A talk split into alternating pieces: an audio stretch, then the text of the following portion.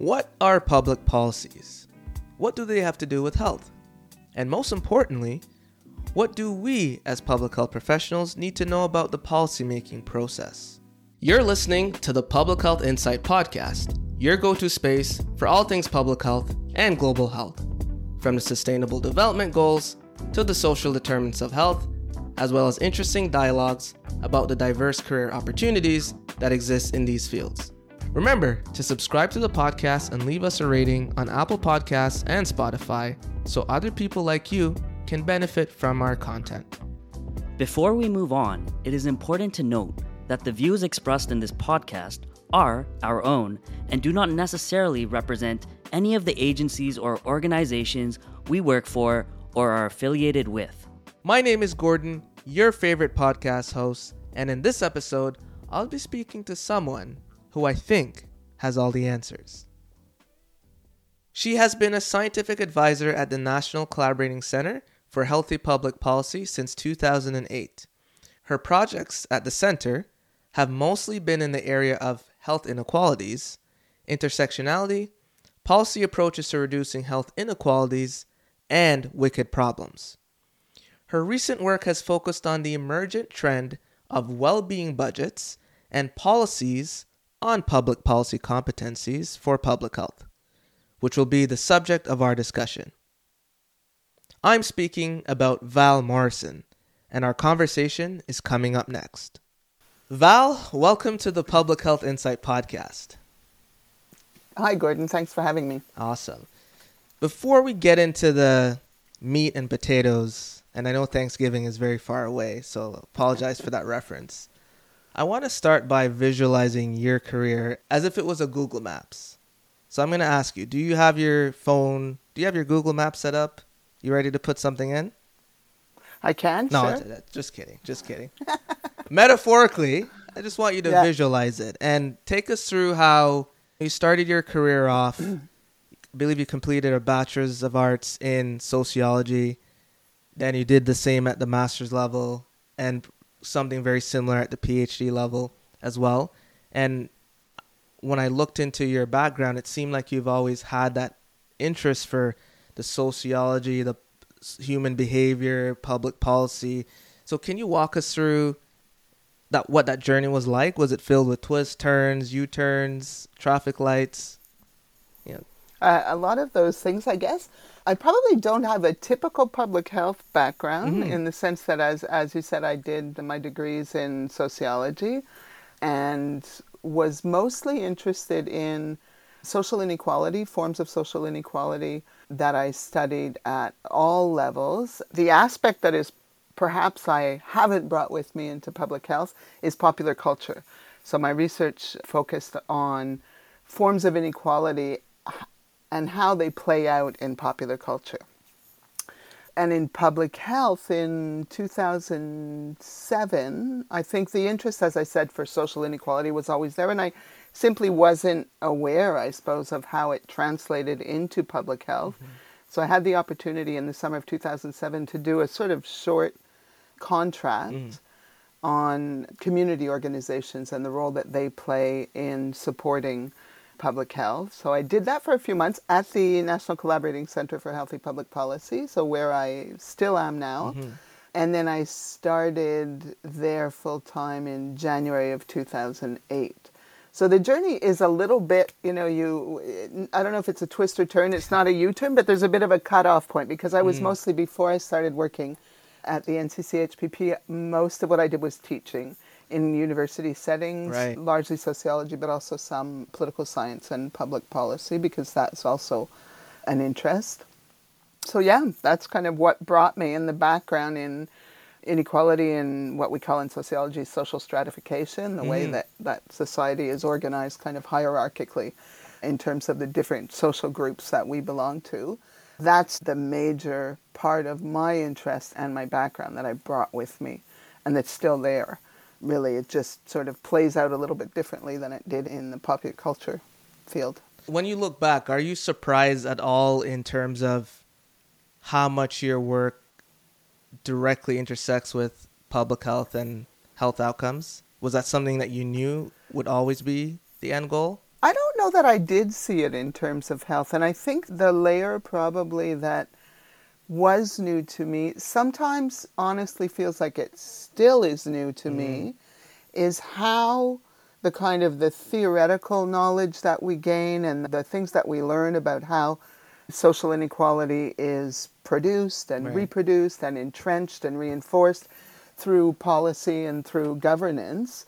When you're working within a system like public health and you're going back through those same systems and you're dealing with certain forms of bureaucracy and the way things are set up. So, how you go from a kind of vision of inequality to then bring that down to the policy level and to the level where it makes a difference. I think that's the part that was most surprising and challenging for me, but also it's crucial because it's a lot easier. I say that with, you know, a, a little bit of awareness that it's not that much easier, but it's easier to see inequality and to think about how we would solve it than to actually do it at policy level and mm-hmm. to make suggestions about how can we actually do something that goes beyond pointing out inequalities mm. and actually begins to make a difference because a lot of the time I think that's where we are maybe even perpetually is beginning to make a difference. Mm, okay, that's very interesting. So it's almost like it's a bit in terms of identification of the issues or the problems. That's where we perhaps do a good job of, but the bottleneck is moving the observations to tangible action to have some kind of positive effect, especially yeah. through policy. And I think as I work more and more in public health, I start to understand too that there's policies that come with different levels of ambition and intended outcomes, and then there's the implementation of a policy, and then there's an enforce the enforcement of the policy, and then compliance with the policy from those, and then it gets quite complicated. And I now appreciate how intertwined politics, of course, is, and then policy itself is within public health. It's quite inescapable in a way that's quite in your face. And I didn't appreciate that when I started my public health career initially. Yeah, I probably didn't either. And it, certainly in terms of the connection to health, mm-hmm. because there are some forms of inequality that I think, unless you're studying health or medicine or public health, you don't necessarily make the connection so directly to health outcomes. Right. You know, if you're studying things like the politics of housing policies or even just housing, you know, you know that bad housing is bad for people. Right. But you might not necessarily know that it leads to specific health outcomes right. that can contribute to health outcomes in specific and measurable ways. So I think that's the part maybe that's new for me and that's the that's the lens through which or you said the bottleneck through which you have to move to make a difference. And I don't think, at least speaking for myself, for those of us trained in the social sciences and humanities, especially those with a kind of macro view, we don't necessarily think of how we take that knowledge and bring it to that sort of level and yeah. through those channels. Yeah. that maybe that's the accurate way of putting it is they're unfamiliar or new channels that we have to move through. Absolutely. Now, Val, my understanding is in Canada there's six national collaborating centers, and I'm gonna attempt to list them from memory. And if I get stuck, I'm gonna look to you for some help. Okay. So there's a indigenous health, methods and tools, infectious diseases, environmental health. How much is that? Four or five? Determinants of health. Determinants of health. Determin- that's right. And then there's yeah. the one that you work at, which is the Healthy Public Policy National Collaborating Center. So, right. give us an overview of what that specific collaborating center does and what sort of is the overall mandate for that organization. Okay. So, as you mentioned, there are six six centers across the country that were created in 2006 in the wake of the first SARS mm. epidemic, and so it was with a view to creating a structure that would be able to do what we call knowledge translation, knowledge mm. synthesis, translation, and exchange. So, to be able to get research and new knowledge into the hands of people who need it within the public health workforce. So that's the creation of the six centres created by and funded by the Public Health Agency of Canada. And at our specific centre, as you mentioned, we're called the National Collaborating Centre for Healthy Public Policy. So the, our focus is healthy public policy, which is kind of a mouthful of a concept, but we think of healthy public policy as all of those policies that exist outside of the formal health sector. So we're not talking about healthcare policies, we're not talking about wait times. We're talking about things like housing, as I mentioned before, transportation, education, um, wealth redistribution, all of these policies that are not specifically health policies, but that affect the health of a population. And they can affect that in positive or negative ways. So they can bolster the health or they can have negative effects on the health of a population. The types of housing policies, access to, even access to healthcare, that its existence is a form of healthy public policy. But all of those things, so we focus, sometimes our focus changes a little because uh, we're a fairly small organization. There are 12 to 15 of us, I think, now. And so we tend to focus on the strengths of our members. Um, and we've had quite a bit of turnover, which I think has been the case in a lot of organizations throughout the pandemic. So, the areas that we've continued to focus on are analyzing public policy. So, how public policy works, how it connects to public health, how can we influence it, how can we understand those connections. We also have a, a large project on the health in all policies approach mm-hmm. to public health. We have work on climate change, on health inequalities, which has been my main focus since I've been there. Public health ethics, population mental health and wellness, public health infrastructure. So, all of those areas with the public policy is our kind of grounding force.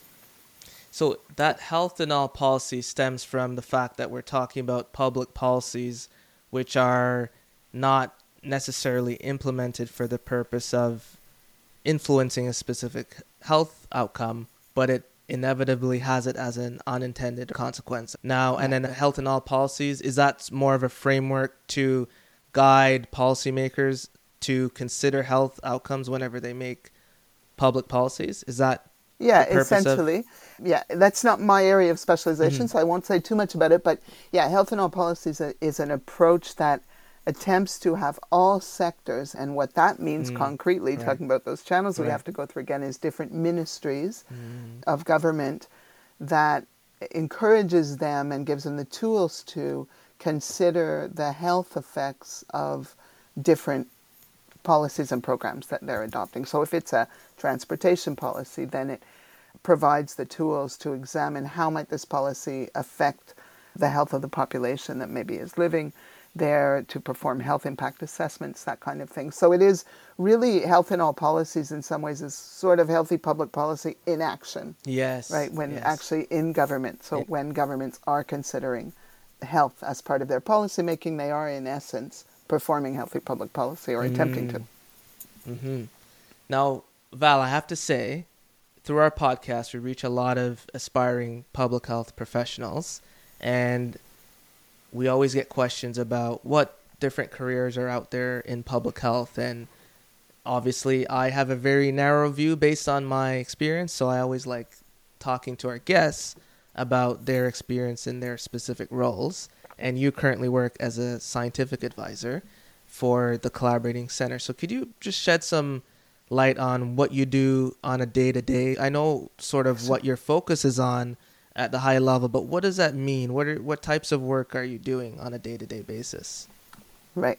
Yeah, and I should say that the titles of scientific advisor, which is my title, mm-hmm. often come from what are called our host institutions because mm-hmm. each of the national collaborating centers that are in, well, five different provinces because there are two in British Columbia, but that are spread out across the country. So mm-hmm. the title really comes from those that are available within that system sometimes. Gotcha. Often in our organizations, we talk about either knowledge brokers or knowledge translation specialists, those kinds of things. Because what I do and what most of those who occupy the role that NCCHPP refers to as scientific advisor is try, you know, sort of do my best within my area of focus and of specialization to provide people who are working within public health units, usually at the local and regional level, but it, it could be at other levels as well, with the most up to date and the most relevant information in order to do their jobs. So sometimes that means going out and meeting with people and seeing what, you know, what are the gaps, what are you missing, what can we provide within mm. our area. And sometimes that's in anticipation. So in seeing, you know, for example, we, we prepared a paper maybe seven or eight years ago on intersectionality in public health, a short fact sheet because we were hearing more and more about intersectionality as an approach to inequality being brought into different levels of what might be called sort of governmental mm. analysis, where it's been there for a long time in the social sciences and critical race theory, you know, for decades. But it was seemed to be making an incursion, and so we prepared a short fact sheet on that to let people know this is what people mean when they're talking about intersectionality. This is, you know, where it came from, how it connects to other ways of viewing inequality, and here's the role or a possibility of the role of public health in this field. So that kind of thing. And as you know, we do webinars, so we try to support you know publications that we have our primary mm-hmm. form of reaching out is through publications different types short right. kind of fact sheets longer research reports we support those through conferences and webinars we have a series of webinars that we do and we also hopefully we'll get back to we haven't been doing for the last few years because most of us have been limited in our travel, but we also have done a variety of forms of workshops mm-hmm. and meeting with different people in local health regions and working with them specifically sometimes you know on their issues with our sort of tools or way of viewing the relevance for policy mm-hmm. thanks thanks for sharing that we always get questions about what do you really do so that mm-hmm. gives a better idea about and i like that you contextualize that the role title itself may it's just an artifact essentially of where you're hosted. It may not be consistent across different jurisdictions for that same specific role. Right. It hasn't been consistent across my career at the NCC right. even though I have never changed jobs. now, Val, you provided a very clear distinction to me about the differences between a public policy and a health policy. For example, a healthcare policy geared at reducing wait times or improving the quality of healthcare services, mm-hmm. for example. As a public health professional or the public health workforce in general, who's out there using their skills and applying their practices in these different domains, why is it functionally important that we understand the differences between those two policies, health policies and public policies? I think, I mean, there's so many, there's so much to that question, but I think the importance is uh, it probably comes up every day for all of us mm-hmm. that work in public health. That when we say we work in public health, people assume we mean healthcare mm-hmm. or the mm-hmm. health system. Mm-hmm. And sometimes we do mean that. Sometimes many people who work in public health do work in those roles. But that those of us that work in areas that are related, for example, to public policy and to healthy public policy, to social determinants of health, health inequalities, we're really interested in how the world around us influences health and particularly beyond individual or behavioral choices for health. So, oftentimes, when we talk about health in terms of the healthcare system, and mostly what we're talking about is health as illness, or the absence of illness in the best definition. Or we talk about health in terms of individual choices. Mm-hmm. Are you eating right? Are you getting a lot of exercise? Keeping your weight down? Um, all of those things, as though those choices were not influenced by the the places in which right. we live and the people that we know and the places that we work and where mm-hmm. we go mm-hmm. to school and all of those things, and crucially, our governments and the people who are making decisions about the types of public policies that we have. So it's crucial to understand, and I don't mean to suggest that healthcare and the healthcare system and all of those sort of health sector related aspects that have a huge impact on our health, particularly the availability and accessibility of a public healthcare system. I don't want to suggest that they're unimportant, but there, I don't know, there have been various ways of measuring it, and I won't hazard a guess as to the most recent, but the factors that influence our health the most, particularly when we're talking about population health, Right. the health of you know all of the people in in Canada or in a county or in a health region, the things that influence our health are outside of that. Mm-hmm. They are, you know, our ability to find decent work and make a decent wage and have, you know, affordable and accessible childcare and housing, access to fresh and affordable food, for example, that is not a given for everyone, depending on where you live, including in, in many cities, big and small in Canada, where living in certain areas makes it harder, more expensive, and less viable to shop for something as simple as fresh quality food ingredients. So, all of those things that we tend not to think about mm-hmm. because we prefer to think of our health as being in our own control right? So that I can control how healthy I am by eating well and doing this, that, or the other. And those things do matter. We can't deny that they do, but in some ways, those choices are often made from what some might call a place of privilege. So if I can mm-hmm. choose to go to the farmer's market or to, you know, the mega grocery store, not everybody has those Right. choices because they might not have access to transportation, they might not be able to afford it, etc. And those differences are social and political in nature, I would argue. So would you say the danger is then if we lack that understanding of the distinction, we are in danger of focusing on the wrong thing too often? Be it to fix health outcomes, why not fix health policies when what you're saying is we should really be looking at public policies in general or we won't be able to prevent these problems upstream? I think so. I think mm-hmm. our focus has been not in public health. I mean, certainly since the Ottawa Charter, you know, the, the Ottawa Charter is what, 86? Even from Yes. the Lalonde report before that, there has been widespread acknowledgement within public health, and I think more broadly, that health is not merely the absence of illness, right? That it it, it has to do with the conditions in which we, we live. I forget the, the full phrase. We live, grow, work, and play Right. that allow us to live healthy lives. And the whole focus of healthy public policy is outside of the health se- sector. I do think, though, what you bring up and that we still see often is that what sometimes we call lifestyle drift. It is much easier, even to make policies that target individuals and their choices and their behaviors than it is to make, you know, maybe broader, what some might call structural changes. Mm. So that is still a challenge, I think, to think about lifestyle factors, which, again, as I said, are important and do mm-hmm. make a difference.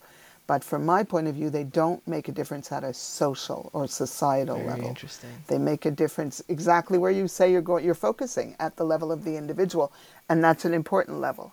But it won't change social systems.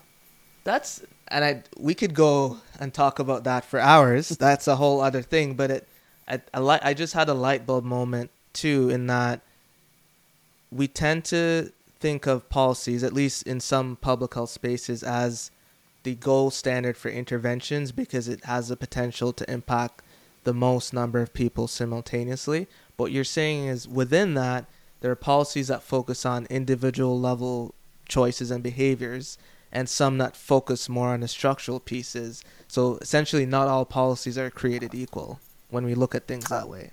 Oh, oh absolutely. Yeah, policies enter enter into the, the kind of the the determinants Yeah. of health and of health inequalities at different levels. If mm-hmm. I don't know if you can picture in your mind the WHO conceptual framework for the social determinants of mm-hmm. health, mm-hmm. right? It starts on the left with the structural drivers that are things like governments and policy structures, and then it moves through what it calls the intermediate determinants of health that are mm-hmm. things like education and jobs and income, and then on to the behavioral aspects, which are, you know, way downstream. Mm-hmm. Again will impact health.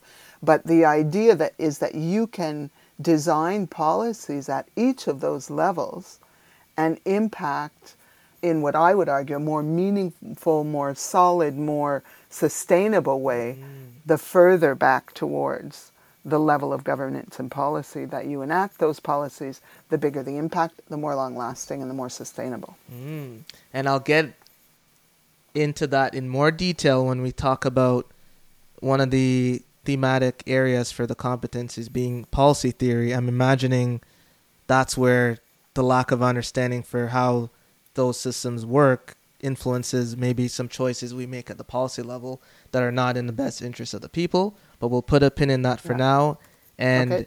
shift gears to go to. We have a bit of a rapid fire segment. There's nothing invasive, just some light, fun questions we like to ask. Sure. And essentially, it's our segment called Insight Blitz, where we ask questions or read some statements, and then you provide a brief response to those questions or statements. And I have four of them. So shall we Sure. begin? Did Go I scare ahead. you? No, Not scared? not yet.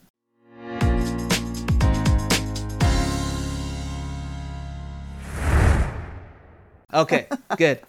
So we'll start off by what is your favorite thing to do in your spare time? Hopefully, you do get some spare time with the demands of your work. The, okay, not at all related to my work. Right now, the Hmm. only thing that I have spare time for, and it takes all of my spare time, is an eight month old puppy, golden Oh, retriever puppy. So that is, unfortunately, I think my favorite word these days is no or stop. but lots Off. of fun, but definitely a full time, full time occupation for now.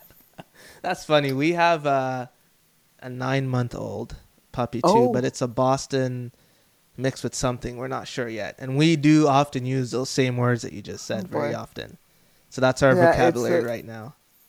it's a little terrifying with I, I knew that they were known for you know their mouths are on Yeah. everything right biting chewing Oh so boy. um, yeah but Yeah. hopefully a few more months Yeah. and we'll be through that stage Awesome.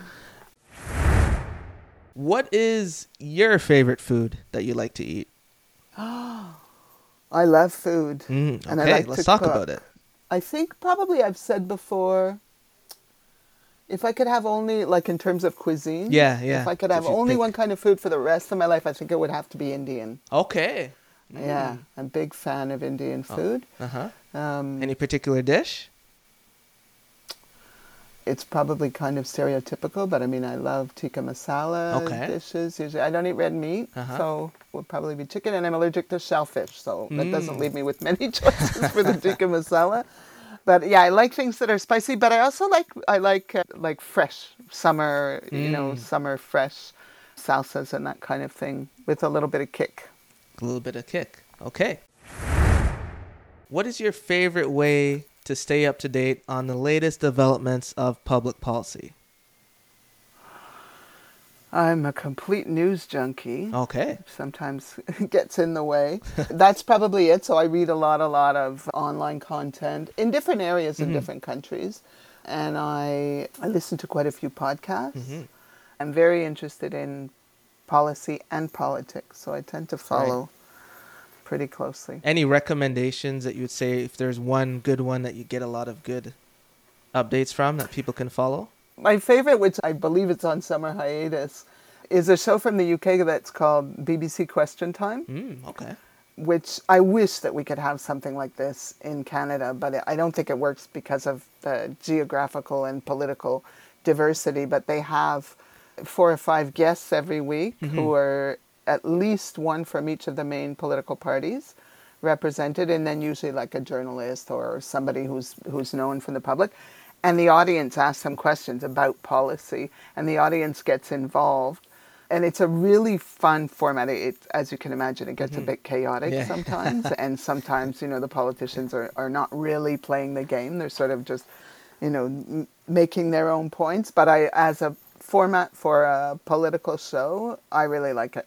And I mean, I like it partly because I get to watch it here at six o'clock or six thirty in the evening. Right. There, it's at it's at ten thirty at night. Right. But yeah, so that's one of the places where I get my political fix. So much from you know the the SDOH mailing list in in Canada. Uh, Dennis Raphael, I think, puts together. Still, there a lot, almost everything comes across that. That's a good mailing list to to join a list serve. Of course, any of the NCC sites. All we all have kind of what's new spotlight focus sections on our sites. I'm particular to the NCC HPP Right, site, right. of course. That's it, I think, for the, on the top of my head. Ah, that's great. Some great recommendations. I'll check some of them out too. What is one key skill recent graduates should have if they're aspiring for a career in policy or anything in your sphere? Well, I don't know that I could boil it down to one, Mm. but pay attention to policy and learn about how policy affects health and how it works. Because I think one of the things that might surprise people when they're first confronted, any public health problem will have a policy dimension. I can't imagine one that doesn't. so, some of the things that you need to know are within a job, for example, is what are you know what's the mandate of this organization? What are the limits of that mandate? And what are what various jurisdictions are involved? So if you for example start we've used the housing example a few times. If you started a job at a health region on a project focused on housing there are a lot of things you're going to need to mm. know about how what the existing housing policy is, who's responsible for housing policy, and most of the time that will not be one single entity. It mm-hmm. might be as many as four or five or six and go from federal, provincial, municipal governments through to development corporations or community organizations. So it's a whole policy is a whole field mm. of influence and of effects. Policy at all of these levels will affect what housing configuration is, and all of those areas can be points of entry for um, for change or for improvement. So, I mean, I don't know that I can't say one policy skill is the most important, but I would say, you know, f- pay attention to what public policy's role in public health is, and and develop those competencies, Right. develop the knowledge about policy. Right. How can policy help me? Who are the people that work on policy? Right. It's a whole. You talked about Google Maps at the very beginning in terms of my trajectory, but imagine policy as that kind of environment where you've got who are the people that are important in this area? What are the organizations? What policies exist in other places that have been successful or that have been less successful? What are the jurisdictional issues in this country? And it wouldn't be dissimilar to many others, but we have questions of jurisdiction when we're talking about mm. health and education and whether they're provincial or federal, and in some cases for indigenous communities that may change depending over time and in different places. So, all of those things that are part of the policy context have to be understood in order to operate kind of successfully in there. Mm-hmm. So, I would say pay, just pay attention to policy. Find out about it, how it influences, and what you can do to influence it. Thank you for listening to the Public Health Insight Podcast, your go to space for informative conversations, inspiring community action. If you enjoy our podcast, be sure to subscribe and leave us a rating on Apple Podcasts or Spotify. See you in the next one.